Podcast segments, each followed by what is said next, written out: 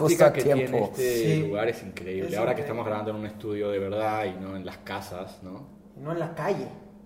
O sea, Porque llegó un momento en que estábamos grabando en la calle, como homeless. Nada contra los homeless. Eh, voy a pero no- aprovechar. No, es la mejor lugar para grabar un podcast. la Voy a calle. aprovechar la casualidad. Eh, nombraste a los homeless. Vengo llegando de Los Ángeles. Ajá. Tuve que ir a. Estamos grabando un documental sobre Hugo Sánchez y no puedo decir más datos. Y tuve que ir a Los Ángeles a hacer una entrevista. Y, y confirmé algo que es muy importante para nosotros en este programa y sobre todo para Rafa. Y es que Estados Unidos es un país de mierda.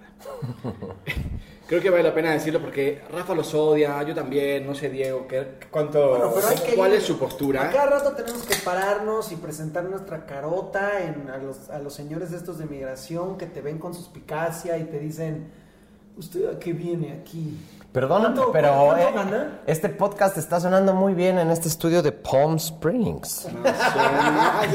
De El Paso, Texas. Bueno, a ver, Rafa, tú porque vas cada quincena, no necesariamente el resto de las personas vamos cada quincena. No, cada quincena, quisiera no ir nunca.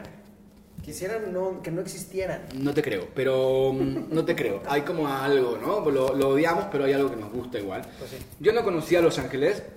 eh, me sorprendió que está todo muy lejos de todo. No es una ciudad, o sea, es una comunión de pequeñas ciudades. Sí, sí es. Eh, y lo ves desde arriba y es un copy-paste de lo mismo.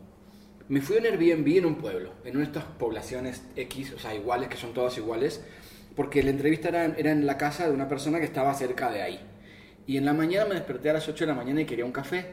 Y evidentemente sabía que en esa zona no había ni un solo café en mil kilómetros, Sí, sí, si no sí, tienes auto. Y entonces hice, un- un- hice una visión aérea de Google Earth para ver qué pasaba desde arriba. Y fue increíble, boludo. Estaba en la mitad de 10 mil millones de casas iguales. No había manera de tomar un café. Me tuve que ir temprano a la producción para que me dieran un café del catering. boludo. Es el, es, el, es el suburbio más grande del mundo. Los Ángeles. No es una ciudad, estoy de acuerdo. O sea, tiene, tiene sus cosas, tiene sus cosas interesantes. Diego seguramente le encanta Los Ángeles por mil razones. Pero, pero así como, como una cosa urbana es, es una aberración absoluta. Es una aberración y perdón, eh, los, los taxis eh, te cogen. O sea, te, te subes Sí, y ya, eres pobre. Sí, sí, sí. En cuanto te subes eres pobre. El, el, el- bueno, no voy a decir, no voy a decir números porque es muy, es muy ordinario, pero eh, anduve en camión, anduve en tren, o sea, para no darle todo mi dinero y mi fortuna a los... Toda tu a- fortuna. toda mi fortuna a los Ubers, anduve en camión y bueno, me, me- me gustó conocer Los Ángeles en tren y camión porque es la única manera para mí de conocer las ciudades. Quien se va subiendo, ¿no? Y evidentemente a los trenes y camiones se sube únicamente mexicanos, negros, yo y homeless. Y es una ciudad de homeless, boludo. Es increíble porque está repleto, repleto de homeless. ¿Y eso qué significa? Que es un país de mierda. ¿Por qué? Porque expulsa gente a lo loco. A lo loco. Lo que pasa también, y también estuviste en la, en la capital de los hom- o sea, todo Estados Unidos sigue expulsando y cada vez se sabe y las estadísticas dicen que cada vez hay más pobreza extrema en Estados Unidos y que su sistema capitalista voraz no funciona de verdaderamente para todos, digamos, pero también es cierto que hay una migración de homeless a California. ¿Por qué? Porque es la zona más caliente del país. Claro. Entonces entiendo que sí hay como una migración de los homeless. Dicen, puta, no me voy a quedar de homeless en Pittsburgh, cabrón. Imagínate ser homeless en, en, No, porque en Cleveland. no, en Argentina dirían soy homeless, pero no boludo. Exacto, ¿No? soy homeless pero no boludo. ¿no? Y, y eso, eh, y eso está pasando y cada vez está pasando más cabrón. Y creo que además con el COVID se duplicó la cantidad, o sea... Sí, hay como una categorización de homeless, ¿no? Y algunos son problemas mentales, otros son por bla, bla, bla, por, por yonkis, y otros son porque de alguna manera más o menos extraña, es gente que decide que no quiere vivir esa vida de mierda en un país que te exige permanentemente pertenecer, en un lugar que la pertenencia tiene que ver únicamente con el consumo, y en un espacio donde no hay lugares de encuentro salvo la iglesia y las canchas de fútbol americano.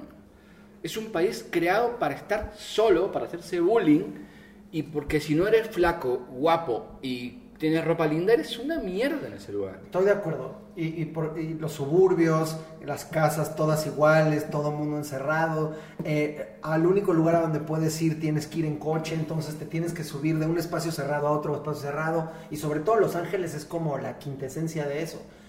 porque digamos que a lo mejor hay otras ciudades un poquito menos, más urbanas como San Francisco, Nueva York, Nebraska. Nebraska, que Nebraska es un estado, no es una ciudad. Pero perdón. tal vez querías decir Omaha. Omaha, de hecho. Pero la, ah, y Los Ángeles, ah, es una ciudad de California, ok, ok. Es la ciudad más grande, es la segunda ciudad más grande de Estados Unidos, es la ciudad más grande de California. Es, dato, es la segunda ciudad con más mexicanos en el mundo. O sea, después de la Ciudad de México, la segunda ciudad con más mexicanos es Los Ángeles. Sea, hay más mexicanos en Los Ángeles que en Guadalajara o en Monterrey. Lo cual yo lo agradezco porque mi inglés es sumamente precario y entonces preguntaba, sorry, güey, O sea- no sé cuánto, y me respondían en español. Pero fácil. Gracias. Si el Necaxa se fuera a Los Ángeles, tendría más aficionados en Los Ángeles que aquí en México. Absolutamente. Bueno, de hecho, de hecho, ahora que estamos haciendo el libro sobre la vida de Juan Carlos Vera, Vera mismo me dijo, el libro hay que venderlo en Estados Unidos porque hay más michoacanos que, que en Michoacán. Como juega en el Morelia. Sí, sí, sí. nos van a comprar más el libro en Estados Unidos que en Morelia. Pensé que ibas a redondear la historia de Los Ángeles con que fui al estadio, vi a Vela, metió gol, este, Galaxy, algo de fútbol, pero Si fue una que- intro si- muy, muy, muy, muy extensa para Diego, el si tuvieras que pambolero, pero- si vivieras en Los Ángeles, y ni modo, eres un ciudadano de Los Ángeles, vives, no sé, en mm, Santa Mónica, ¿serías del Galaxy o del LAFC? Híjole, creo que los dos me caen medio mal, ¿eh? Sí, O sea, creo que no... Pero tendrías que escoger, porque no, no eres un mexicano, o sea, no te pongas como el mexicano que, que emigró y entonces dice, no man, sigo siendo del América y se acabó. Naciste ahí, te gustó el fútbol, tienes que escoger un equipo. Eh, no sé, creo que prefiero el LAFC. yo también. O sea, hay algo de... No sé si fue Donovan el que me, me hizo odiar a, eh, a- Aunque Jorge al Campos, Galaxy. Pero Jorge Campos yo creo que cuando jugó en el Galaxy nos hubiera... Pero a lo mejor me iría por el eh, San José Earthquakes. Pues sí, estaría un poquito más al Está un poco más lejos, y pero estaría sí, más, con el San José. sí. Lo que sí creo es que si el Necaxa estuviera en, en Los Ángeles, tendría más afición que aquí y seguramente tendría más campeonatos. Sí, por favor dejemos hablar de esto y vayamos a, a lo que O venimos. sea, a bueno, digo, ca- cabe decir que ya no es una introducción, ya, ya es el programa. No, a mí me parece que un buen cierre de esto es, yo lo dije un poco, primero porque dijiste homeless, y dije, no, yo justo venía pensando, ¿no? Pero sobre todo porque no es gratuito que en este programa hablemos mal de Estados Unidos, y no es gratuito que yo deteste la MLS. Y a veces yo mismo siento como que esto de odiar Estados Unidos es una cosa como que me quedó de cuando era joven estudiaba en el IA y me adoctrinaban para ser hippie, ¿no? O sea, es que es cierto, es un país que le hace un poco mal al universo y a sí mismos. Entonces, no es un desprecio gratuito. Y eso me parece que valía la pena nombrarlo, ¿no? A mí nada más, eh, exactamente, y además nada más quiero recalcar que me está, me enerva, me llena de ira que empiecen a jugar fútbol. O sea, yo siempre consideraba como, bueno, estos hijos de la chingada son los más poderosos, nos tienen jodidos con todo su imperialismo cultural, con su CIA, con, con todo su, ¿no? Pero hay una cosa que todo el resto del mundo compartimos y que ellos no. Y siempre como que me tranquilizaba eso, güey. Como de pensar, bueno, esto que todo el mundo ama, que todo el mundo juega, estos pobres tarados no lo juegan. Y ahora ya resultó que ni siquiera ya son tan tarados en eso, güey. Sí, y, igual- bueno, y, y bueno, el, do- el 2002 es la, eh, la consolidación más dolorosa de ese hecho. Mundial del 2002, el 2-0 que nos metieron a México eh, en un mundial. Cuando pasamos ese, eh, eh, ese era el quinto partido, pero ya, es más, ya estábamos pensando quién nos tocaba en el quinto partido. Era como, bueno, Sí. puta, nos tocó Estados Unidos. Bueno, no pero perdón, te interrumpo un segundito. Primero, no es tan novedoso. O sea, estás hablando de algo como que fuera novedoso y ya pasaron 20 años. No, por eso, Eso, por eso, eso. eso por un lado. Y por otro, y, y- y- para cambiar de tema, porque Diego se está poniendo muy de mal humor, porque no le gustó que hablemos mal de No, Estados no Unidos gustó. y no lo vamos a hacer de nuevo.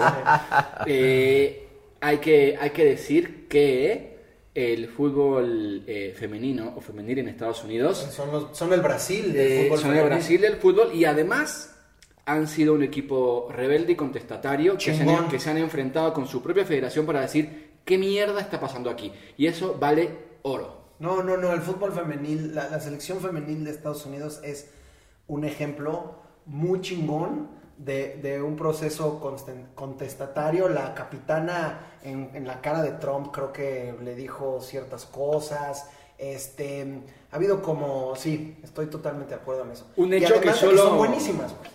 Son buenísimas. Un hecho que solo compite con el día en que Marcelo Bielsa no le dio la mano a Sebastián Piñera y lo dejó con la mano estirada. ¿Lo vieron eso?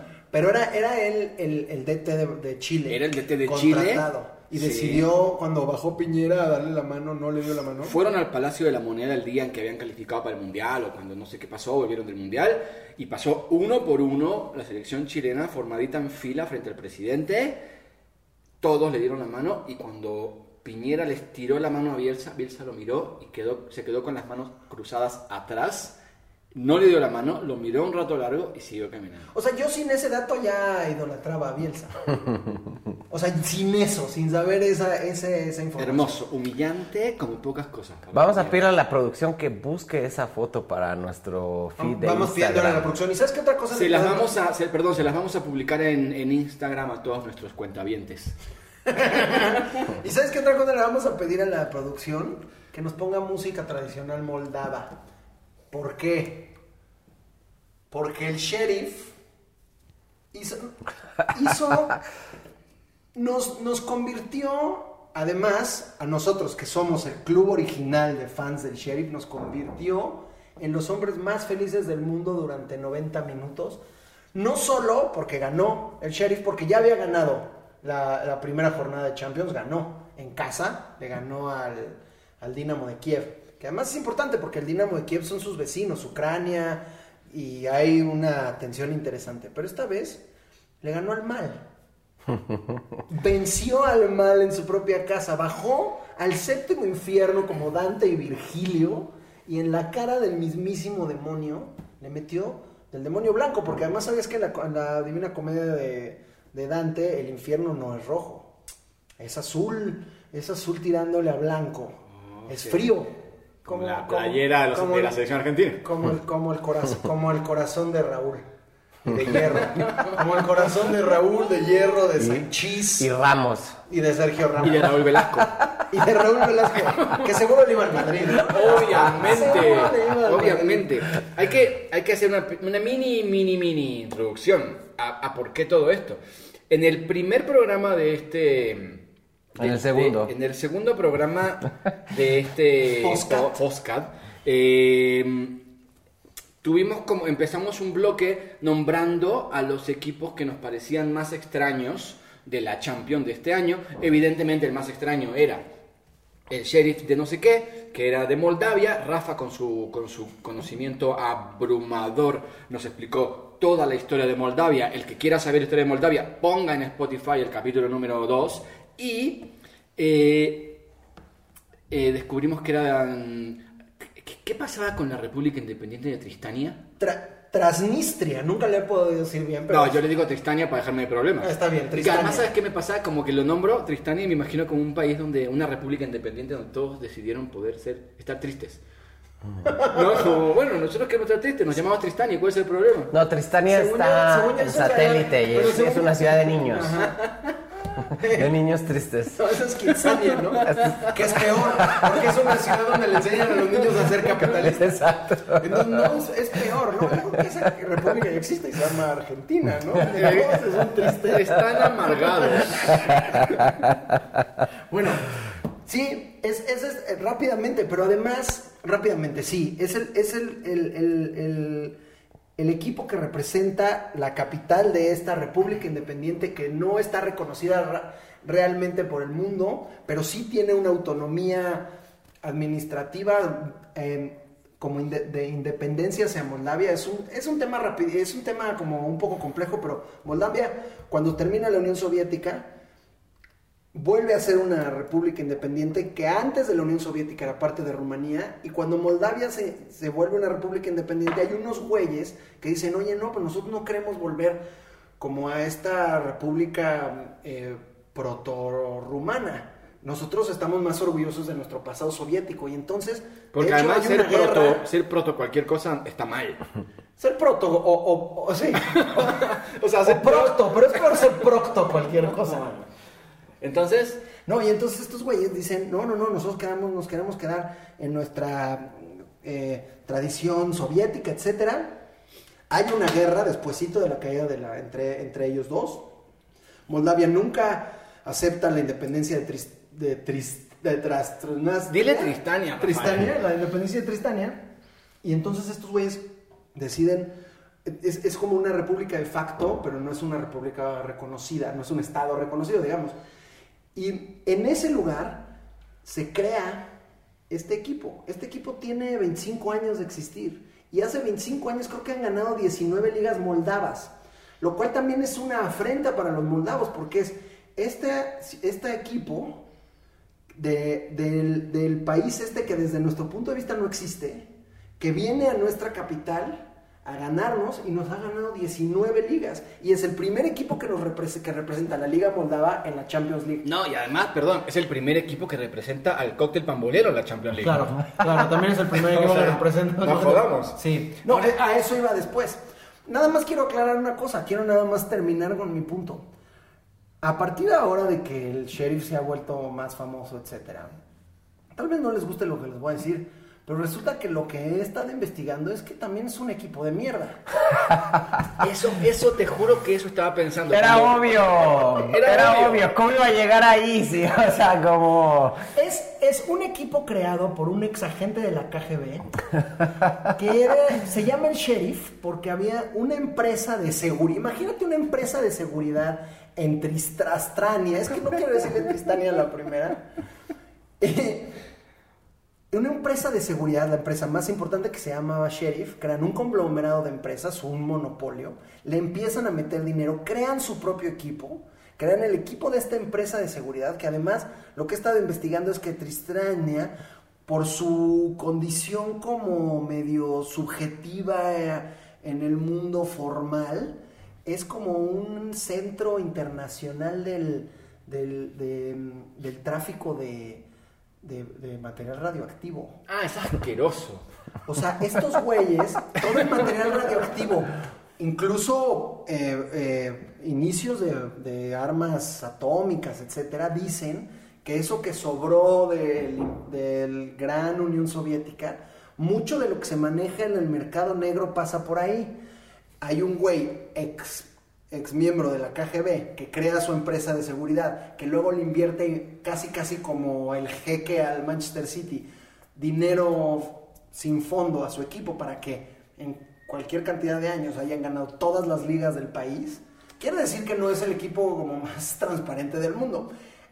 A nivel internacional y dándole el contexto internacional, creo que el cóctel bambolero nos debe importar muy poco porque ya lo elegimos. Si uno no cambia de equipo. Diego eligió No. la América desde chiquito. Eso te iba a decir, si Diego- no ha podido cambiar. No, además te digo una cosa. Y es O sea, peor, yo creo que es eh, peor el eso, imperio si Diego, si Diego el- le va a la América, ¿qué problema va a tener después con irle al sheriff que, que contrata gente con No. la radioactividad de Chernobyl? O sea, no importa. i- imagínate esa liga en Tristania, o sea, que, que te visite en Moldavia el equipo del sheriff, o sea, imagínate el vestidor, como que, oigan, que va- vamos ganando 2-0 en el medio tiempo, como cómo vamos a salir a ganar, a cerrar este partido, o sea, con razón hay 21 ligas de los últimos 25 campeonatos. O sea, ¿tú crees que hay amedrentación Bueno, no ahí? tengo, o sea, no- nada más me imagino ese vestidor, imagínate el sheriff en el estadio de Moldavia. también como- leí, hablando de vestidor, eh, ya con todo este mame que se está creando alrededor del sheriff, un exjugador español que en algún momento jugó ahí, como estos jugadores españoles, trotamundos de media monta, no me acuerdo su nombre,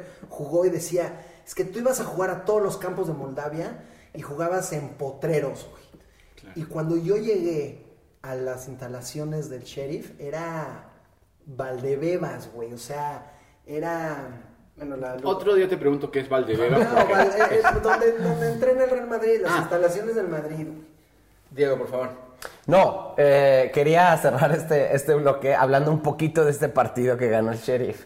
Porque mm, quería decir que cuando juega el Madrid y empiezan a caer los goles en contra en el Bernabéu, como que siento que WhatsApp empieza a ver un como mínimo celebratorio de y hay posibilidad de que este, este resultado se dé. Obviamente eh, hubo una polémica, un penal rarísimo con el VAR, o sea, un cinismo del VAR marcando unos penales como inauditos. Es que el sheriff será muy poderoso en Moldavia. sí. Pero en la UEFA hay quien. Ya cuando llegan, ya cuando llegan al Bernabéu, como que pasó, intentó pasar el sheriff con, con la carga radioactiva y ahí no, no, Ahora, no- no es, lo muy dejaron buena, pasar. es muy buena la, la calificación del bar como cínico. Porque El bar es el bar es cínico. Es lo, lo que es, es cínico. Rarísimo ese penal. Y luego, como de, de, de alguna manera, la única forma de ganarle al Madrid en Champions es metiéndole un golazo en el minuto 89. Que es si el- tú le metes un golazo en el 85, te pueden ganar. Se lo tienes que meter al 89 para que acaben dos minutos y hay una gran posibilidad de que el árbitro alargue 10 minutos el partido y venga Sergio Ramos que ya no está en el Madrid. Bueno, y- pero y Benzema. Benzema ha metido más goles con el Real Madrid en el minuto 91 que el Huelva en toda su historia. ¿No? De acuerdo. Eh, Nada tengo- más, un, un punto más, un punto más. Sí.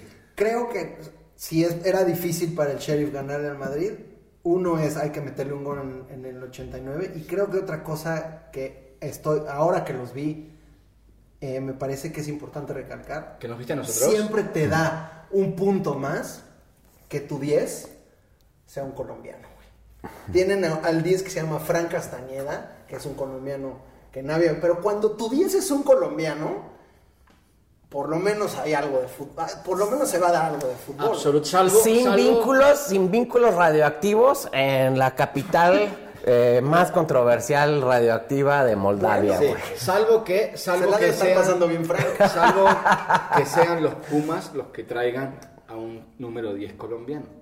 Recuérdame el 10 colombiano de Puma. No, lo que digo es que cualquier Ah, colombiano que traiga a los. Pumas puede ser un desastre. No, pues cualquier persona que traiga los Pumas. Es cierto. Eh, desastre. bueno, para terminar este bloque, No, tenemos yo creo que cortar aquí. Eh, Teo nos quería mandar su cápsula de la Champions, que creo que por como organizamos este primer tiempo es la única manera en la que estamos así. Así que Teo, que está a la distancia, dinos qué pensaste con la Champions esta semana y vámonos directo con Teo antes de pasar al segundo tiempo.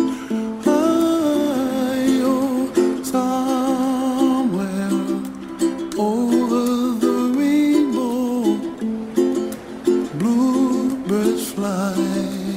Sí, sí, Oh, ahí, ahí me escuchan, yo los escucho perfecto. Ahí estamos, perfecto, sí. Es que justo estoy. Saludos primeros a cocteleros pamboleros, ¿cómo están? Eh, en vivo y en directo, acá Teo el Chirrindongo, transmitiendo desde las oficinas. Bueno, estoy afuera, todavía no me dejan entrar, estoy haciendo la cola, las oficinas UEFA. Eh, tomé un vuelo con escala en Paraguay y luego tuve que ir a Massachusetts con otra escala en, en Lisboa y ya por fin estoy acá, que ha sido todo un tema porque están muy caros los vuelos. Estoy aquí justo para depositar la carta con respecto a los horarios de la Champions que se ha venido comentando en el programa. Entonces lo que queremos es mejorar el fútbol y, y tener más fucho en nuestros ojos, ojos de balón. La idea es decirle a la UEFA que tengan un poquito de sentido común y que no pongan los partidos al mismo tiempo.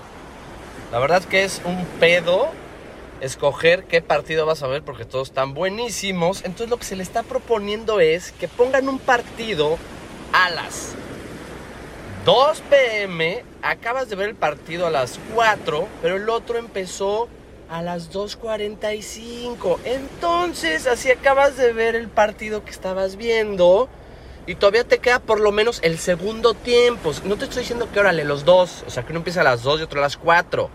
Está muy aperrado, pero sí está bueno, como que ves uno a las 2, acaba y todavía te quedan 45 minutos del otro para pedir la cuba cuenta y sí regresar a chambear, porque pues sí, se ponen los dos, o sea, sí lo entiendo, es mucho fútbol en la tarde, es un martes, un miércoles. Pero bueno, desde aquí mi reporte, Raúl, carta a FIFA, horarios de Champions, denos un segundo tiempo, por favor, del otro partido, que no se empalmen, que vayan ahí, que te veje el primero y luego el segundo tiempo. Saludos cocteleros, este, nos vemos el siguiente cóctel que yo pues tengo que dejar esto y regresarme la misma vía aérea con esas todas escalas. Un abrazo carnales.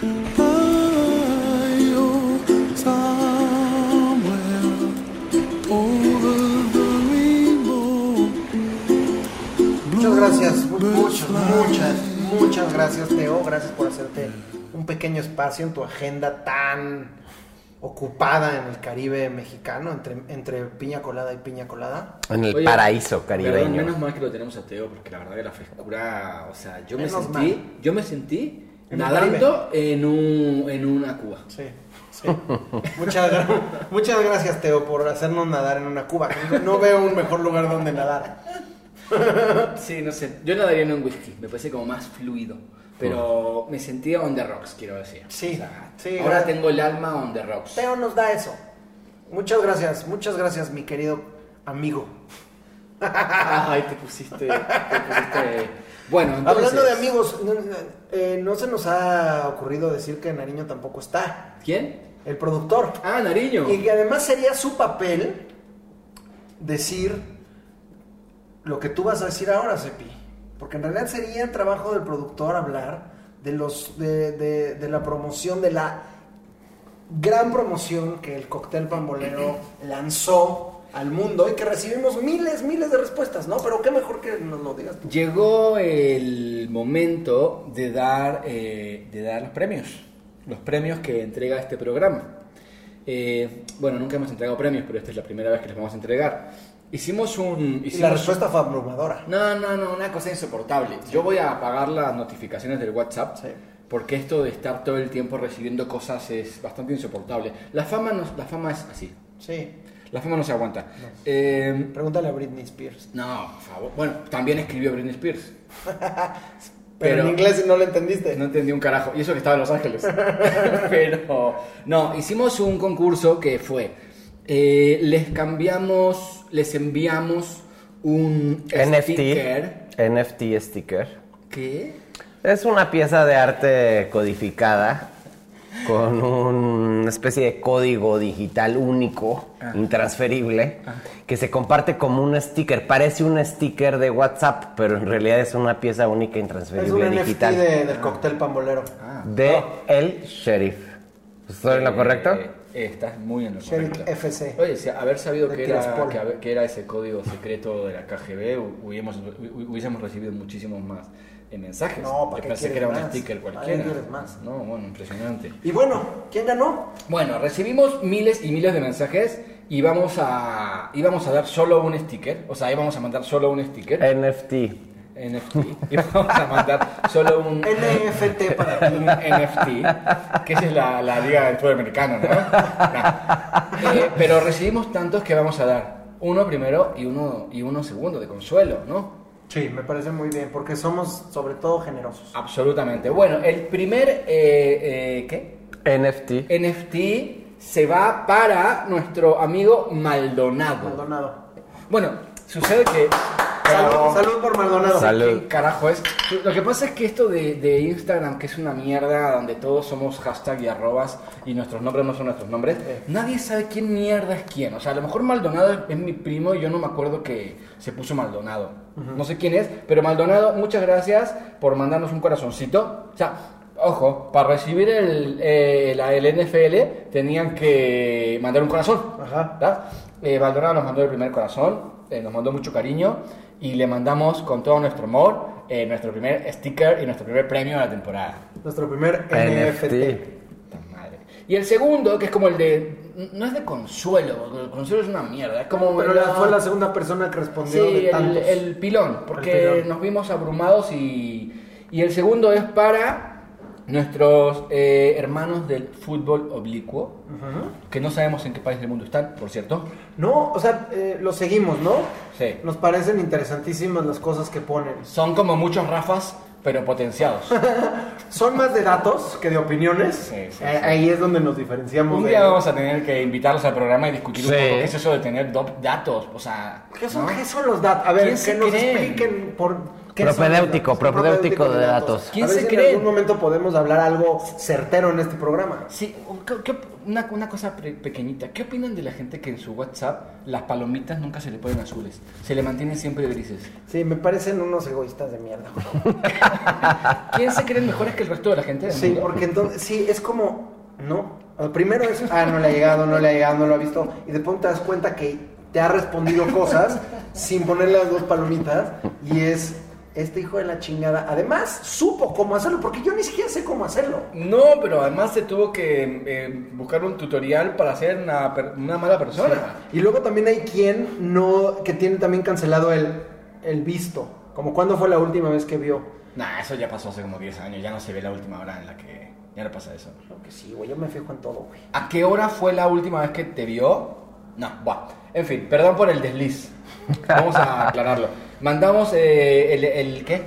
¿A quién era el segundo? El- El, el NFT. segundo NFT, sí. A eh, fútbol oblicuo. Ah, boca madre. Oye, yo, yo digo que también un aplauso a Fútbol Oblicuo. Me encanta, me, me encanta. Somos, somos fanáticos Sí, gracias No por vamos existir. a tirar demasiados cebollas aquí, pero gracias por existir. Nos parecen. No sabemos de dónde son, no sabemos cuál ¿Sabes es. qué la- siento? Que de alguna manera nos complementan. ¿Tú qué crees? ¿Tú qué, ¿De dónde crees que son?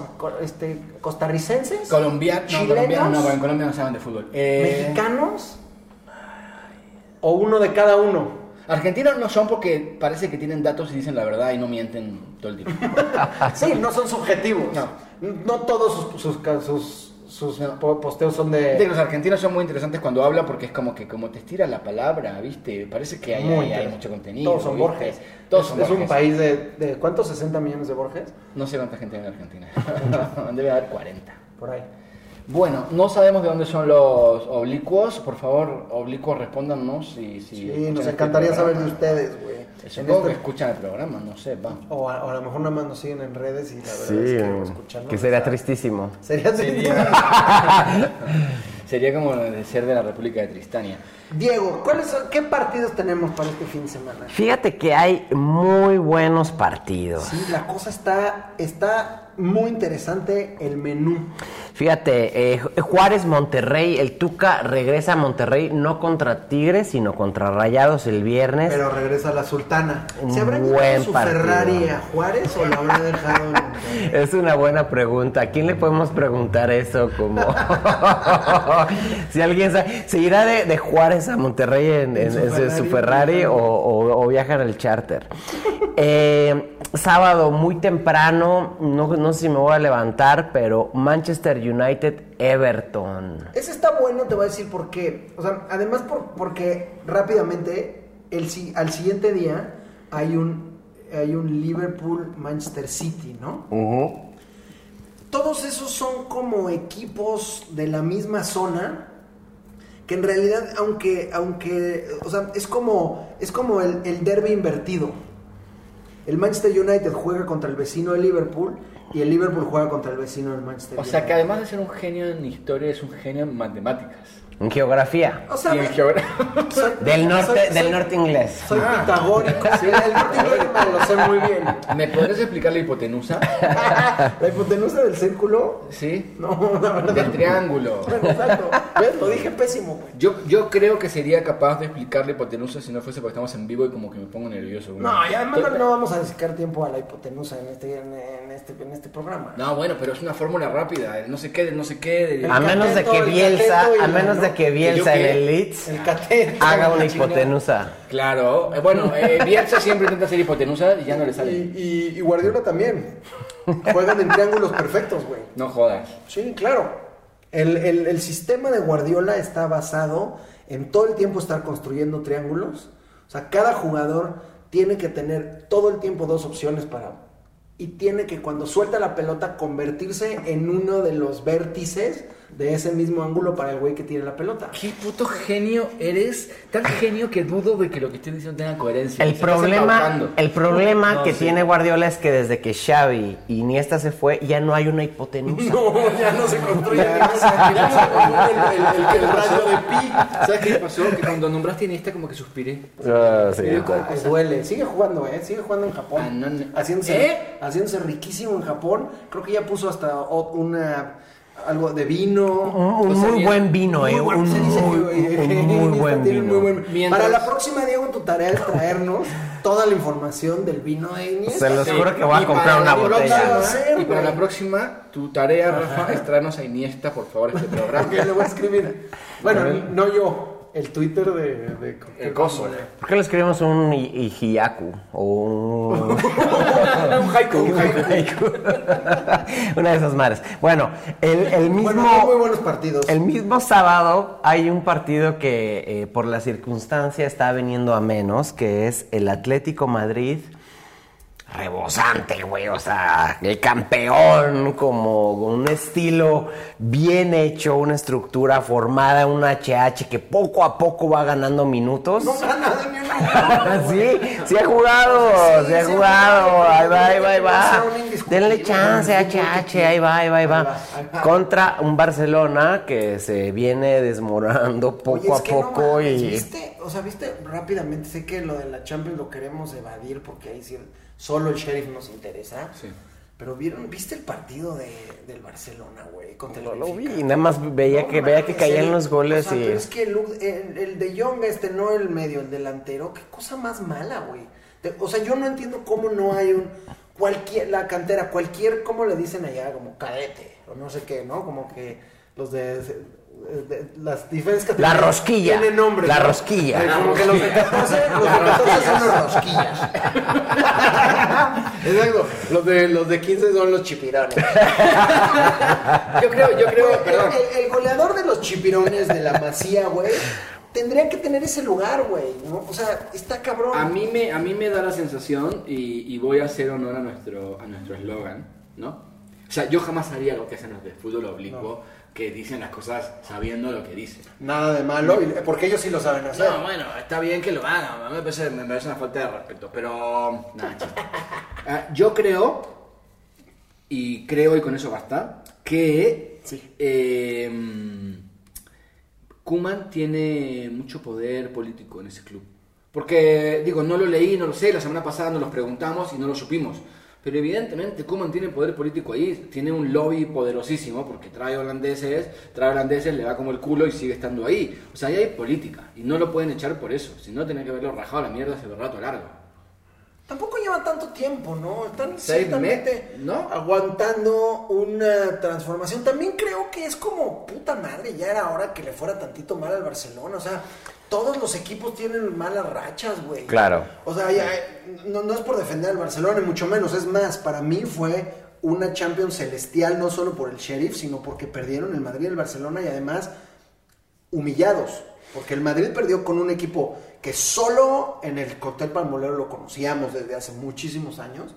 Y el Barcelona lleva, lleva, creo que lleva 180 minutos, vi este dato, que no es mío, pero lo leí. 180 minutos sin tirar a gol, güey. No. Sin tirar a gol, güey. O sea, no puedes ganar un partido sin tirar a gol. Por lo menos tienes que tirar. No, Claro. a mí me alegra mucho Ese las dato. derrotas del Barcelona, me alegran muchísimo. Yo ya hace años Pierdan que los venía dos haciendo y que un- todo el, todo el club asturiano de este país llore, Sí. güey.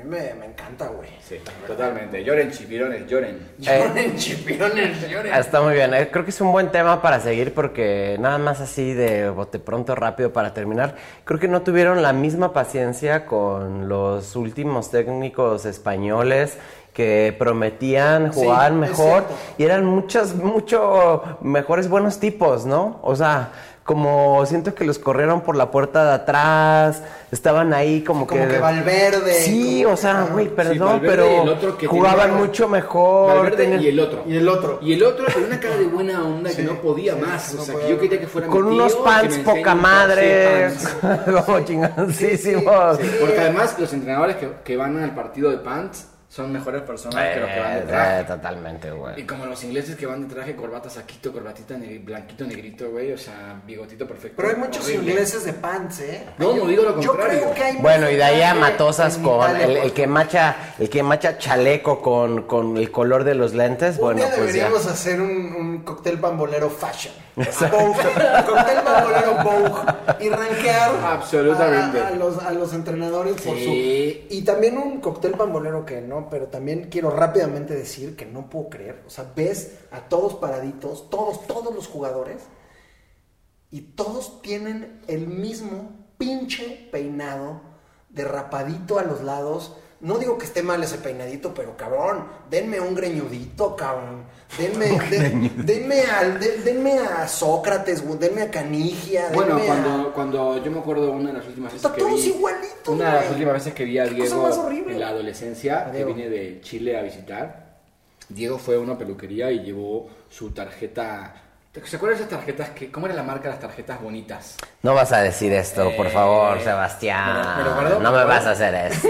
Diego fue a la peluquería con una tarjetita de un futbolista eh, y le pidió a la peluquera que le cortara el pelo así. Y el futbolista era Mark Overmars. Y Diego quedó guapísimo. A mí me parece que habla muy bien de Diego, güey. Muy bien. O sea, porque además él sí quería ser Overmars. ¿Sí sabías que Diego un tiempo sí jugó de, de extremo? No, no lo sabía. O sea, lo que pasa es que fue- lo fueron bajando. Terminé de lateral. Terminó en lateral, como siempre termina. Pero estuvo de extremo. En algún momento lo pusieron de centro delantero y metió goles a racimo. Luego también tuviste tu una etapa muy chiquita de medio contención, ¿no? Sí, Y sí. luego lateral ya muchísimos años. Un lateral bastante férreo, ¿no? Un Juan Hernández bien hecho y derecho. ¿Saben qué podríamos, ¿saben qué podríamos hablar un día también? Eh, de cómo éramos nosotros, cómo fue nuestra carrera como futbolistas. No creo que a nadie le interese más que la de Nariño. Pero te la cuento con más un gracia crack. que Cristiano. bueno, eso sí, cabrón. o sea. Bueno, Bueno, tenemos que irnos rápido. Eh, clásico tapatío. No vamos a profundizar porque ya tocamos demasiado Diego, del ¿puedes dejar de nombrar eh. partidos horribles y ir al grano, por favor? Te lo pido. Y, y el domingo está este Liverpool-Manchester City, que otra vez la liga inglesa, pero pues otra vez no podemos no decir. Se disputan en la cima este partido. Rafa, no digas nada. Yo lo veo seguro, ¿eh? Tú lo Pero- ves, el resultado lo ves. Ah, ves el partido seguro. Veo el partido seguro y creo que, o sea, Pero guárdate, Todos lo a ver, quiero ver si sí, quiero ver si sí, porque hay otro partido que a ti es- especialmente te puede interesar, que es el Boca River a las 3 de la tarde el domingo, para que no haya domingo de bajón, Boca River. Ay, pero es que me tocas un tema. Hay asado, hay asado. Vas a hacer asado, Hay muy, hay muy buenas mollejas, hay muy buenas mollejas el domingo, muy buenas mollejas. Voy a, voy a tener que introducir. ¿Qué vas a hacer? ¿Un voy buen vino? que- ¿Qué haces, Epi? ¿Qué haces ese domingo? ¿Cómo llevas ese partido a flote? Voy a tener que introducir un poco como la faceta sociológica del ser, que es acá donde perdemos a nuestros cuentavientes. Me No, importa yo un carajo, me importa un carajo Boca River. El fútbol argentino viene siendo muy malo. Yo tengo una nota publicada exactamente hace 10 años en la revista Marcha, donde yo escribía en Buenos Aires, que se llama El Super qué. Porque primero era el clásico, después fue el Super Clásico. porque- Y en un momento el fútbol argentino Hay como mil clásicos, eh, ¿no? decayó. El fútbol argentino se fue a la mierda. En una época en la que, no diría que Argentina se fue a mierda, porque llegó un, un peronismo, kirchnerismo que, que, que sacó al país de una crisis, pero la metió en, otro, en otra crisis, en otro letargo. Y en ese letargo de crisis permanente que vive la Argentina, el fútbol es bastante malo. Eh, y entonces cada vez empezaron a jugar peor y peor y peor. Cuando se retiró Riquelme, se acabó el fútbol. Ahora existe porque existe Gallardo, que es el único tipo que más o menos genera buen fútbol. Pero es, es pobre. Lo que está pasando en Argentina es pobre como lo que pasa en Argentina, ¿no? Y no me interesa para nada Boca River. Pero me parece que es un fenómeno del cual vale la pena hablar. Yo creo que sí. Entonces, Digo, perdón, última cosa. Yo no lo voy a ver, salvo que armemos un asado entre todos Bueno, pues y valga que la pena que que comer un, un car- una carnecita con un vinito. Yo me encargo de la carnecita Adem- y ponemos el fútbol ahí para que acompañe. Además es un preámbulo para el Pumas América. Al empieza a las Ah, 3 y a las 5 es el Pumas que América. es el que vale, vale. Y es el que vale, vale. Yo, yo, yo creo que, que hemos hablado demasiado del fútbol mexicano y tal vez deberíamos construir todo nuestro siguiente bloque sobre Boca River. Parece que debería ser un poco más interesante porque... porque Para, para recorrer un poco otros universos que no ¿Otros sean los universos? nuestros de siempre. pero, to- pero todo el mundo lo tiene claro que es apenas un preámbulo de la América, de la América Puma. Que quede claro. Que Suena quede muy claro. bien. Pues, Salud. sí, Salud por eso. Qué vivos me salieron los Pumas. No quieren hablar de Pumas América.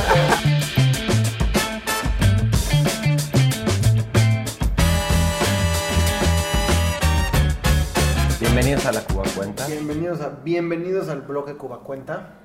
Algún día, si usted nos aguanta al capítulo 16, ahí Diego va a hacer toda una disertación del concepto de la Cuba Cuenta. Pero hasta ahora lo dejamos ahí. Cierto. Bienvenidos a la Cuba Cuenta. Y- Sí, porque no todo es cuando ustedes quieren. No, no, aquí, aquí, Y va a haber una- manejamos las cosas. Va a haber una promoción para que nos eh, acompañen al programa y esas cubas, o sea, van a ser por la cuenta de la producción de Nariño específicamente. Sí. Este, a todos los invitados que estén ahí va a ser, si ya no hay COVID, aunque empiezo a creer que el COVID se va a seguir extendiendo, pero, Oye, espérate. pero Bueno, ahora tenemos que dar las cifras de COVID como todos los programas. Es el momento. Vamos con Clark, con Clark. Clark, ¿cómo estás? Eh, cuéntanos cómo va la vacuna, cómo, cómo va en Azcapotzalco, cómo Cuéntanos cuál es la nueva cepa que nos va a joder la vida para siempre. Para siempre y va a acabar con el fútbol ahora. sí. Exactamente. Me acuerdo muy bien al, al mero principio del COVID que te pegó. A ti fuiste de los que te pegó más temprano, Sepi. Yo fui la primera persona que yo conocí en Yo, vivo yo también dio la COVID. primera persona y cuando te dio a ti el susto era mayor. No, Digo, no, no, no, no. es que ahora a alguien le da y no haya susto, pero hay como ya un proceso de experiencia que nos dice eh, eh, tomemos mesura. Mesura. Cuando te dio a ti, Tomemos paracetamol y mesura. tomemos paracetamol, el, el aire con el oxímetro y, Y y mesura. mesura. Sí. Bueno, vamos a lo que vamos. Tenemos varios partidos. Tenemos varios partidos que podrían ser el clásico de la semana. Eh, por naturaleza eh, debería ser eh, Pumas América por quiénes somos y dónde estamos, sin embargo no lo va a ser. No lo va a hacer. Va a ser Boca River. ¿Por qué no somos regionalistas, Sebastián? ¿Por qué no nos interesa solo hablar de, de nuestro pequeño mundito? No, ¿No? no. Entonces, Diego, ¿cuál es, bueno, no, cuál es no? ¿Qué, qué, qué tienes tú para decirnos sobre Boca River? Eh, eh, pocas cosas, o sea, justo estaba pensando eh, con lo que terminaste en el segundo tiempo, en, en esta como gran decepción de ese clásico. Eh, me acordaba de mm, el, partido de hace tres años, ¿no? Como e- esa final de la Libertadores, que por primera vez llegaban ellos dos, este, como cómo se canceló primero por una lluvia, luego se canceló porque la- las, las- las aficiones hicieron desmadre, luego se lo llevaron a España en una locura de O decisión. sea, no podía ser de otra manera. Desde mi punto de vista, yo digo que eso es eso que sucedió. O sea, si, si el Madrid y Barcelona llegan a la final de la Champions, ¿qué pasa? Nada. Se encuentran el Madrid y el Barcelona en, no sé, donde quedó, en Glasgow, ¿no? En, Tris- en Tristania, Exacto. Tirastopol. En Tirastopol, ¿no? Ah, porque ya el Sheriff se hizo tan grande que tiene un estadio de 60 mil personas. Y el Madrid y el Barcelona se encuentran ahí, juegan, hay un poco de desmadre afuera de, de la ciudad, los agentes de la KGB los cagan a palos, a los güeyes que se mearon en la fuente de Lenin, y se acabó, ¿no? Pero cuando la final de la Libertadores es Boca River, pasan todo esto que pasó. Es como, puta, ah, el partido del siglo, lo promocionaron y lo promocionaron, y es que esto es la locura. Boca River por primera vez, final de la Libertadores, llegan estos dos equipos. Primer, primer round, cae un huracán en Buenos Aires que no se esperaba. O sea, hay, hay de todo, hay hasta magia. Sí, es ¿no? que... Hay, hechizo, hay hechizo. Cae un huracán, la gente decide, no, es que nosotros estamos aquí, porque, porque creo que además, si hay un, hay un país en el mundo, o a lo mejor dos o tres, pero uno de ellos es Argentina y el otro es su vecinito, que son muy iguales, aunque son distintos, donde las aficiones están mejor preparadas físicamente que los jugadores. No se puede saltar 90 minutos, o sea, entonces están las aficiones 90 minutos antes del partido brincando con la lluvia cayéndoles a cántaros, mojados, porque lo único que hay que hacer es demostrar que se quiere más A lo mejor al, sí, al equipo que a cualquier otro. A lo mejor si los, si los jugadores estuvieran tan ebrios como la hinchada, correrían muchísimo más. correrían más. No, ese Pero partido- tampoco se puede tomar, ¿no? En los estadios. No, ya. no, está prohibidísimo tomar. eh, cuando llegas te sacan el cinturón, te sacan el encendedor, te sacan todo. Ahí se entra sin nada. Porque si no, eso sería criminal. Si ya sobrios son criminales, ebrios sería mamá Pero sí están chupando afuera, llegan pedos. No, bueno, todo, todo lo que pasa Y afuera llegan es todo, no saben pedo de todo. el pueblo mismo. Sí, ¿no? sí, sí. Eh, yo creo que valdría la pena empezar por el principio, ¿no? Eh, Boca River son dos equipos que representan a la gran mayoría del país. Eh, en un país donde siempre hubo una disputa entre unitarios y federales, eh, los unitarios eran los que planteaban políticamente que todo tenía que estar centralizado en Buenos Aires y los federales lo que decían que no, que también las provincias, lo que acá son los estados, tenían que tener cierta importancia en el mapa eh, social. Es, es, un, es, es una dicotomía de construcción del Estado tradicional. Sí. Hay, quien hay quien, como por ejemplo, Francia es un Estado centralista. Francia no tiene autonomías, no tiene estados, digamos, porque aquí se llaman estados justamente porque cada uno de esos territorios son estados autónomos en muchos sentidos, unidos en una federación. Entonces sí, hay, en, mucho, en, en casi todos lados hay esa dicotomía. Vamos a ser un país que todo se controle desde el centro, como un estado centralista, como Francia, o vamos a ser un estado federalista como Estados Unidos. Los estados juntos. Exacto, los estados juntos de América. Claro. Bueno, cuestión. Sucede que en Argentina domina ampliamente el unitarismo, todo se maneja desde Buenos Aires, en una cuestión que puede leerse de manera racista, absolutamente, porque se ha leído históricamente como algo romántico, en donde, en la frase, los argentinos venimos de los barcos. Evidentemente es el país eh, donde más migración hubo, Estados Unidos y Argentina son los lugares donde más migrantes Europeos. llegaron de Europa a principios del siglo pasado. En Nueva York y Buenos Aires son los dos grandes puertos. La gente salía de Europa, de las guerras y las hambrunas, buscando la América y todos querían llegar a Nueva York, pero nadie sabía a dónde iba su barco, de verdad. Y entonces algunos tenían suerte, llegaban a Nueva York y hacían la América y otros tenían mala suerte y es así. Y llegaban a Buenos Aires y les iba como el orto. Bueno, en fin.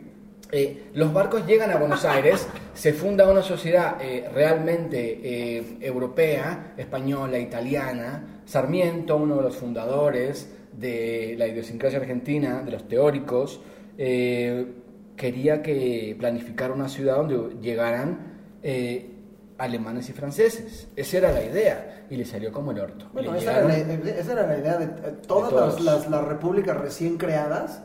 Y Turbide esa era. Vamos a crear una, una, una república, un imperio comandado por un... Nos traemos a un aristócrata europeo para que nos comande y abramosle las puertas O sea- a los inmigrantes europeos, que esos son los que traen la civilización. Por un lado Nada está que- Nostradamus y por otro está nos traemos. por un lado nos tradamos y por el otro nos traemos. Nos traemos era la, la propuesta de Turbide y también de Sarmiento. Y bueno, Sarmiento le sale como el culo, eh, generó un país, sí, evidentemente, una ciudad bastante europea, con italianos y españoles, y, y quedó en el imaginario argentino que venimos de los barcos de verdad. Lo cual, ¿qué significa internamente en Argentina? Es como un, mito fundacional que hace que Buenos Aires mande con eh, prime con ciudadanos blancos y donde el resto del país, donde es la realidad, donde hay mestizaje, donde hay pueblos indígenas, donde No hay lo que existe. sea, no exista. No existe. Entonces, ya plantear la primera mentira. Digo, Después, no existe incluso en, en el tema que se supone nos interesa a nosotros. Es una ciudad que podría tener su, una, una liga de sí misma. O sea, ¿cuántos equipos hay en Buenos Aires? ¿No? Exactamente, a eso iba con, con la importancia del Boca River. Exacto. En un país unitario, Argentina tiene muchos equipos de fútbol, bueno, obviamente, pero de los grandes eh, hay siete, seis son de Buenos Aires. No, perdón, hay nueve, seis son de Buenos Aires. O sea, rápido, ¿cuáles son los equipos? Los que no, so- los que no son de Buenos Aires son Estudiantes de La Plata, Newell's Old Boys y Rosario Central. Que, que Rosario es una pequeña imitación de. Es de una Buenos pequeña Aires. imitación, es otro, Igual es otro puerto y está cerca de Buenos Aires. En Buenos Aires los equipos grandes son Boca, River, Independiente, Racing y San Lorenzo. Y Vélez, ¿no? Y, y Vélez no, y hizo Vélez es después. eh, uno de los equipos grandes, du- eh, dudoso, y el otro Una que se especie de Pumas. Una especie de, No. vamos a pasar Como de... un Atlante, ¿no? ¿No? Nos metemos en problemas. ¿Un Porque, Pachuca? porque para mí ni Pumas ni Atlante tienen que ser grandes porque no hace falta. Grande es el América y es problema suyo. O sea, Sí, sí, sí. ¿para qué queremos Y ser que grandes? ellos se lo coman y como que se lo coman con patatas, tío. Es que no importa. Bueno, eh, Boca River. Rafa, por favor. ¿Qué? ¿Qué, ¿Qué pasa con Boca River? A ver, o sea, yo, yo, yo honestamente tengo preguntas. O sea, ¿por qué, por qué es lo que es? O sea, em, si tú lees, si realmente tú le buscas en una, en una revista cuáles son los eventos deportivos para ver en el mundo, el primer lugar es Boca River. Bueno, o no sé, está en el top 5, digamos. Sí. Sí, Siempre. Son dos equipos que son dos equipos que, que son los más porteños de los equipos. Eh, el resto está en lo que sería como, bueno, San Lorenzo no, pero Independiente y Racing, por ejemplo, están en la provincia de Buenos Aires, que es lo que vendría siendo el Estado de México. digamos. De los más porteños son Boca River. Eh, ¿Por qué nacen, supongo, grandes? Porque son de puerto. ¿Ah? ¿De pubertos? De puerto. Ah. No de pubertos, como los Pumas, que sí serían de pubertos. Pumas es un equipo de Un pubertos. equipo de cantera, no de cartera, amigo. Bueno, eh, entonces, nacen de puertos. eh, River tiene su estadio, el Monumental, que es un gran estadio, inmenso estadio, como sería el Azteca, donde caben 90.000 personas. Donde juega la selección normalmente. donde juega la selección normalmente, y está en Saavedra. Saavedra es un barrio de dinero. Eh, Boca Junior está en La Boca, un puerto, el puerto principal, un lugar pobre, pobre y popular. Entonces, siempre se generó la dicotomía entre Boca River, equipo del pueblo y equipo de los ricos, la de siempre. ¿Por qué a, a River le dicen los millonarios? Le dicen los millonarios porque en los años, no, me voy a equivocar, pero yo creo que fueron los 60 compraron a un jugador llamado Corbata y fue el primer pase que costó un millón de pesos. Entonces se llaman los millonarios por ese millón de pesos. Eh, después, la ¿Qué jugaba ese corbata? ¿Qué era? ¿Sí juega bien? Com- eh, Bueno, había no una. no, nunca lo vi. River, hay un momento que le llamaban la máquina, ¿no? Parece que jugaban por nota. O sea, era La máquina- equipo la máquina de destrozaban con Mebol. La máquina de River fue, dicen, el mejor equipo de la historia Argentina. Era un equipo eh, tremendamente bueno, con un entrenador que nunca nadie supo quién era, al punto en que Dante Panzeri, personaje del cual hablar- hablaremos otro día, dijo... er- Panzeri no creía en los entrenadores. Panzeri decía que el entrenador tiene que coordinar un poquito y decirle, a ver chicos, hagan lo que puedan, no decir lo que tienen que hacer. Entonces decían que el entrenador de River era la madre de Peuchele. Peuchele era uno de los grandes jugadores de River. ¿Por qué? Porque les daba de comer a los pibes y los llevaba a la cancha. Las naranjas de bueno, buenas. esa es tremendamente argentina. Claro que sí. ¿No? Entonces la madre de Peuchele, la señora Rosa, era la que creó la máquina de River. Ajá. Qué rico, vamos a un asado con la madre de Pauchelli. Bueno, con la, con ya, ya la madre debe estar eh, en, la Santa Gloria. Bueno, Bueno, debe haber pues muerto hace sé, por pero 80 años. La cosa Búsquenla es- en Amazon, ha de haber unos muy buenos libros de la madre de Pauchelli. Las recetas, hay que, Las hay que hacer ese recetas libro. de Pauchelli. Las recetas de la madre de Pauchelli. Cosas, cosas- cosas que vale la pena decir eh, de, este parti- de este clásico. Tienen las dos hinchadas más potentes del mundo. O sea, no se comparan con las inglesas, no se comparan con las italianas, aunque podemos poner en disputa lo que estoy diciendo. Pero la hinchada en Argentina es muy potente. Y no lo digo como algo bueno, porque a mí cada vez la pasión en el fútbol me genera más problemas, pero son, son grandes hinchadas, son grandes eventos. Es verdad que la bombonera tiembla cuando se juega. Hay una historia de la bombonera que es muy interesante, que es, la gente de Boca eh, en los 50 había comprado un terreno para hacer el estadio. Y cuando estaban empezando a construir, tuvieron un problema legal con el terreno y se pudieron quedar únicamente con la mitad del terreno. Ay, por eso está cortada. Y por eso está cortada. Entonces el estadio se iba a construir a lo largo Claro. y la cancha iba a estar a lo largo. Les vendieron solamente poner, si son dos manzanas, se vendió una manzana y entonces tuvieron que cortarlo al medio y construir la cancha de manera transversal. Está buenísima esa anécdota. Y también se dice que, que son como son hermanitos, ¿no? Nacieron en, creo que son parte de, eran los mismos, en algún momento a principios de siglo se, se separaron unos de otros, los de River se quedan con la playera blanca y después, por alguna razón mitológica, encuentran una franja roja. Sí, se la, la historia, yo no sé bien si nacen juntos o no, me parece que Pero sí. los dos son de Boca, los dos, Los dos tienen origen en la Boca. Es muy posible que haya nacido en la Boca porque era el puerto principal. Eh, después, eh, River estaba de- se vestía de blanco y por lo que estuve investigando, el problema de la, de la playera no era con River, sino que era con Almagro, otro equipo que era del mismo color que Boca, que era creo que un azul oscuro con amarillo, no, no- bueno, no con verde, no sé, no, lo no importa, pero Almagro se queda porque juegan un partido entre ellos. Lo gana Almagro y entonces se queda con la playera y Boca y uno tiene que decidir un nuevo color. Y entonces uno de los, el encargado del puerto... River dices, no Boca. Boca, perdón. Ah. Y entonces el encargado del pueblo de la- del puerto de la Boca dice, bueno, para decidir nuestros colores, vamos a sentarnos mirando el río, el riachuelo de la Boca, y el primer barco que pase, Ese. según la bandera que tenga, va a ser nuestro color. Y una- apareció un barco Sueco. sueco.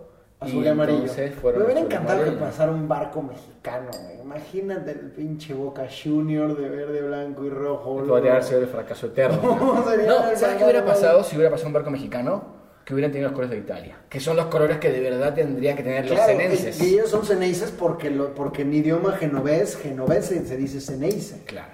Y, y- y creo que un poco para ir terminando este bloque Boca River. Hay que pensar, ese partido, ¿qué, qué vamos, qué vamos a tomar? No, una cosa quería decir antes. Ah. Eh, el- el- la dicotomía entre el pueblo y los millonarios se acabó.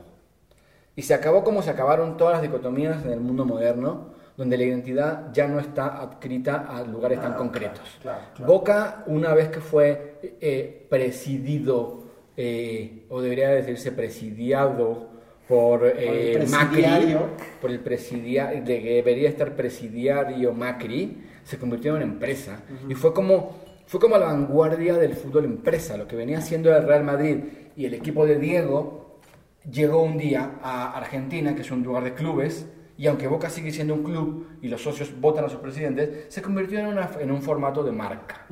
Y entonces ahora Igual que como- Madrid con Fiorentino, con Flo- Fiorentino, con Florentino. con Fiorentino. Sí, sí. Y después eh, terminó, bueno, hay que nombrar a Riquelme como el gran 10 de la historia. te va más rápido eso. Yo tengo, yo, yo tengo la impresión que además es, es totalmente este, subjetiva y por eso entra perfectamente en, el- en este programa. Siento que independientemente de que en Boca jugaron los dos más grandes, eh, los dos más grandes dieces, eh, Riquelme y Maradona, desde mi punto de vista, siento que tradicionalmente River es, es, es más amable con la pelota, ¿no? Absolutamente Porque River sí. tiene, es una cosa más como de chavitos de cantera que juegan como... Normalmente siento que, que Boca es mucho más de meter, Mira, de te, lo- te digo, por, te digo por qué. Maradona, Maradona y Riquelme son dos errores en la Matrix. La consigna de la hinchada de Boca es huevo, huevo, huevo. Ajá, Exacto. Dale, dale, dale, huevo, huevo, huevo.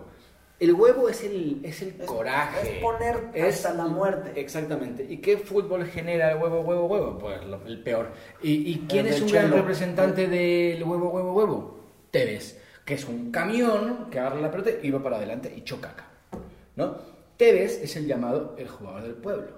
Y Tevez es el hombre más macrista y más de derecha que se conoce. De hecho, el año pasado, cuando empezó el COVID, se empezó a plantear en Argentina una, una medida política donde los hombres más ricos del país tenían que ceder un 0, nada por ciento de sus ingresos al país. Y Tevez fue el primero en sentar y decir, ni Oye, loco ¿por cedo yo un peso a nadie. Ese es el hombre del pueblo de Boca. Claro, Mm. claro. Está horrible. Está horrible. Entonces estamos con River. No. Eh, ¿qué? Bueno, se nos va el programa. No Sí, vamos a se poder hablar de lo que teníamos Ah, Mira, que hablar. la verdad es que tampoco tenemos que hablar mucho de, de lo que vamos a tomar en- viendo un fútbol argentino porque, porque todos sabemos perfectamente que en Argentina no se toma. Exactamente. Sí, yo justo iba a decir eso, o sea, como que me tienen con las manos atadas, o sea, pero sí creo que Y creo que lo deberíamos de implementar con, con Cepi, o sea, intentar hacer un asado que dure horas.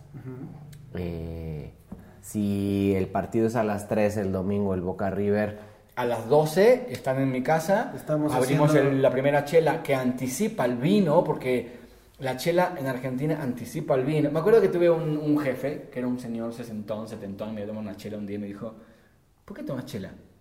Porque me gusta. Oh, no entendés nada. no. Se toma vino, no se toma cerveza. Y se toma con unos cuantos vinitos. Vino, vino rico, vino bueno. El pedo, el pedo porteño es mucho más fino que el mexicano, el chileno, el colombiano, el, No, el pues, boliviano. claro. Somos unos animales. El- los argentinos toman poco, pero toman bien. Les falta el, les falta un hervor, es verdad. Sí. O sea, yo una vez me- me acuerdo de un amigo, Lucio, que le mando un saludo, a ver si escucha este programa hasta este momento. Saludos, Lucio. Que llegó una- a una fiesta en mi casa, a los, no teníamos 25 años, ponle, no sé. Y llegó a una fiesta en mi casa a las 3 de la mañana. Estábamos todos bailando, ¿eh? con un vino en la mano. Lo matas. Boludo, no entendiste nada. Pero lo matas. Rarísimo. Rarísimo. Pero bueno, también entiendo que tienen el Fernet. ¿No? Sí. Son medio fanáticos del Fernet. me siento en loop porque yo creo que... Esto ya lo dijimos. No, usaría Eh, el, el Fernet como para siempre. Me parece un gran invento y creo que lo puedes usar para contaminar todo tipo de tragos, el Fernet. Hagamos eso. Pero si a las 12 te estás tomando una cheve y ya las mollejas ya están listas como para poner en el asador con un par de cortes. Y a las 3 ya estás escuchando a los de Fox Sports Ah, no. Latinoamérica, no, no, no, porque, porque lo estás escuchando desde las 12, porque sí ves que allá tienen el programa de la previa de la Sí, previa de bueno. la previa de la previa. Allá empezaron a, la- a las 12, pero del sábado. ¿Por qué, por qué la previa empieza tan antes? Por la siguiente razón. Porque los cortes de carne son cortes gruesos. Y se hacen a fuego lento. Claro, y ya se tienes que hacen estar hablando brasa. y escuchando. Se hacen con brasa. La carne se pone en la parrilla únicamente cuando el carbón ya no emite fuego. No puede haber fuego, solamente Ah, tiene que haber carboncito detalle. eh, 100% blanco. En ese No lo momento- usen en su cecina. En sus cecinas eh, dura un, un 30 segundos.